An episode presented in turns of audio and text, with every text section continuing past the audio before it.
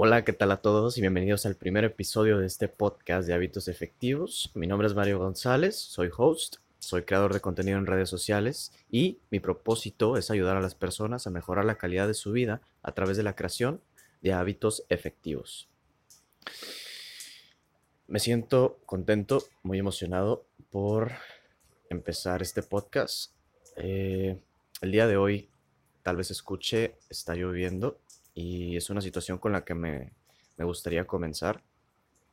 Yo no suelo ser, eh, digamos, no me suele gustar la lluvia, entonces creo, creo que es algo muy interesante, creo que es una situación y a lo que me quiero adentrar aquí es que la lluvia para mí es una situación que yo no puedo controlar, sin embargo, puedo tomar esta limitante y puedo crear algo diferente o puedo hacer cosas diferentes. Entonces, ajá, está, está muy interesante.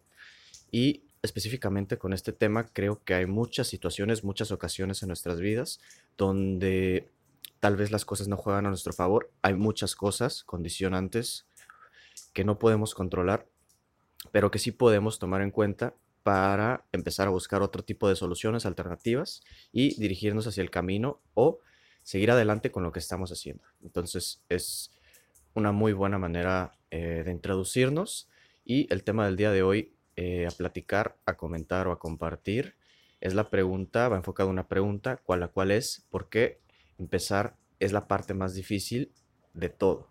Y esto es algo que yo creo, porque me ha sucedido que muchas veces he intentado comenzar cosas, he intentado comenzar a leer, he intentado comenzar a hacer ejercicio, Ah, he intentado comenzar a mejorar mi alimentación, la calidad de mis alimentos.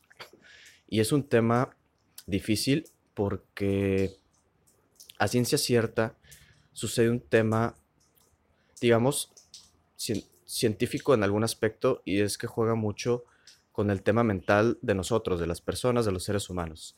Y lo que sucede es que nuestro cerebro, eh, digamos que tiene dos tipos de recompensa. Tiene una recompensa inmediata y tiene una recompensa prolongada o a un tiempo, digamos, más largo, ¿no?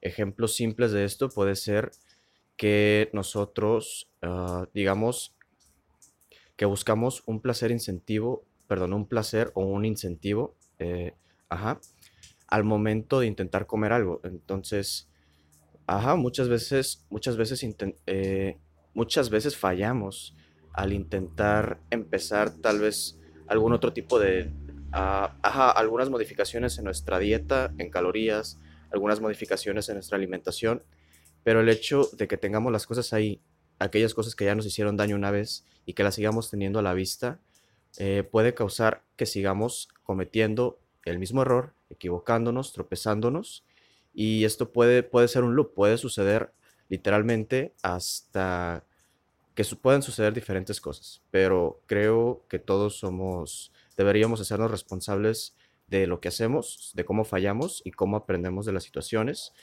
Eh, el otro tipo de incentivo es el incentivo a largo plazo, el cual está hecho para que es el, es el más difícil porque es difícil el convertir este largo plazo a pequeños plazos, es decir, cuando, no sé, digamos que queremos obtener el cuerpo que deseamos, que es por ejemplo un proceso en el que yo estoy ahorita, digamos, trabajando, y me he estado preparando en el sentido de que he, estado, ajá, he necesitado estar acortando plazos, es decir, eh, haciendo algunos tipos de ajustes, actividades, para que no me aburra lo que estoy haciendo, para poder seguir con ello, eh, para que pueda seguir siendo interesante, porque Ajá, juegan, es un tema mental, juegan muchos factores y a ciencia cierta e, es, como, hay, hay, mucha, mucha incertidumbre sobre, sobre muchas cosas que todavía no comprendemos de nosotros mismos o de nuestra cabeza. Entonces,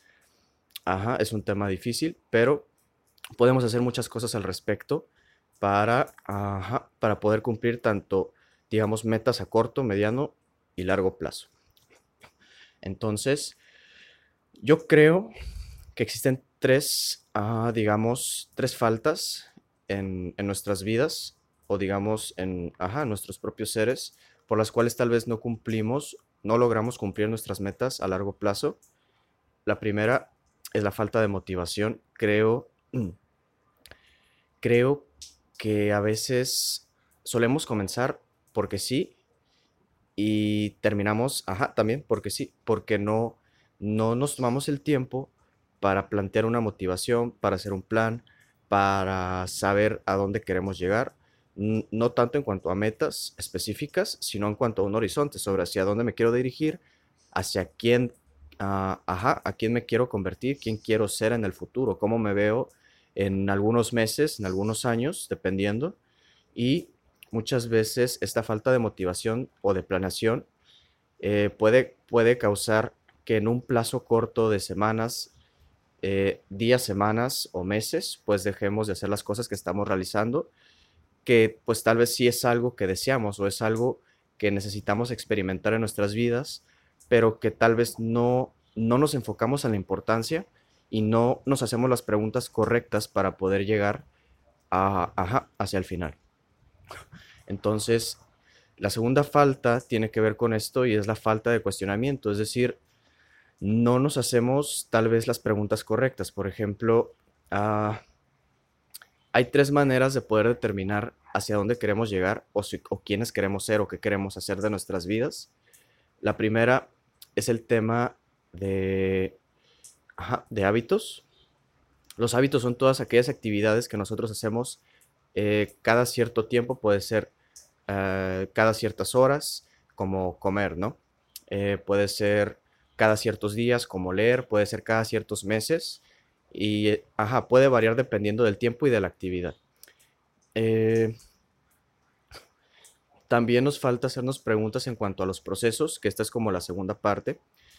Los procesos, digamos que son todos aquellos caminos donde nosotros comenzamos y vamos recorriendo cierto, ajá, cierto periodo, cierto camino para llegar a un fin específico, un fin que en teoría o, o preferentemente nosotros deberíamos ya tener establecido, ¿no? Más o menos darnos una idea al principio.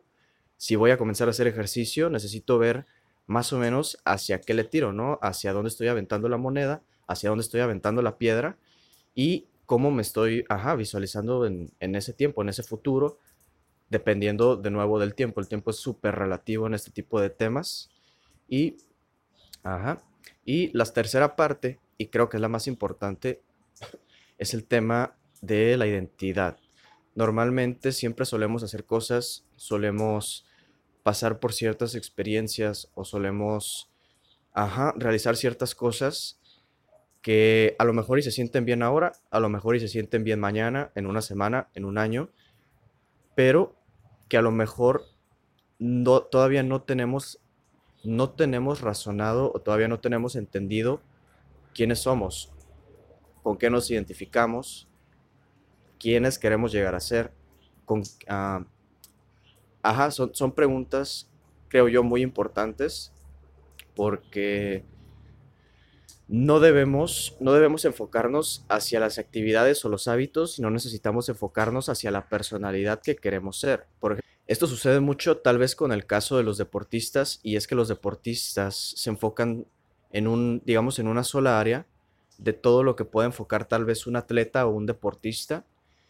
Y no es que sea un error, pero eh, es, es cuestión de cada quien, es responsabilidad de cada quien tomar ese tipo de decisiones.